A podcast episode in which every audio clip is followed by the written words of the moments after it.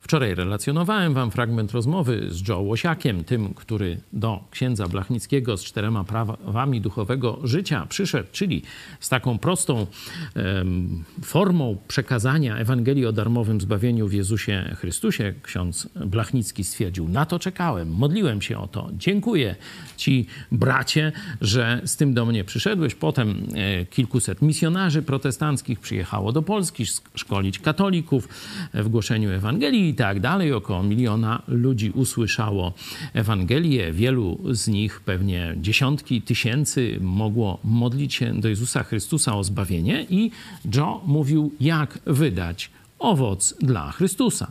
Że najpierw trzeba zrozumieć, co on do nas mówi, czyli zrozumieć przesłanie Jezusa, Nowy Testament, wszystko sobie w głowie poukładać. To było na podstawie tej przypowieści o wydaniu owocu, a dzisiaj list apostolski e, apostoła Pawła do, Kol do Kolosan, pierwszy rozdział, Kornelia z rana mówi, właśnie to samo przeczytałem w liście do Kolosan. No zobaczcie, pierwszy rozdział, werset dziesiąty.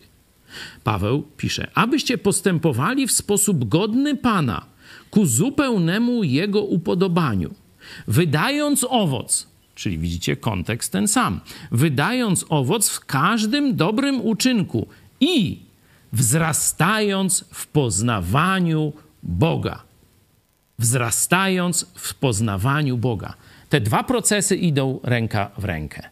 Poznawanie Boga, czyli zrozumienie Jego objawienia i zdolność do wydawania owocu. Potwierdzenie także w nauce apostolskiej.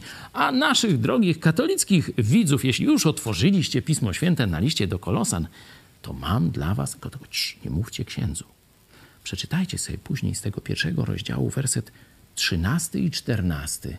Jak wam przyjdzie do głowy pójść jeszcze do spowiedzi, to sobie przypomnijcie te wersety. Pozdrawiam.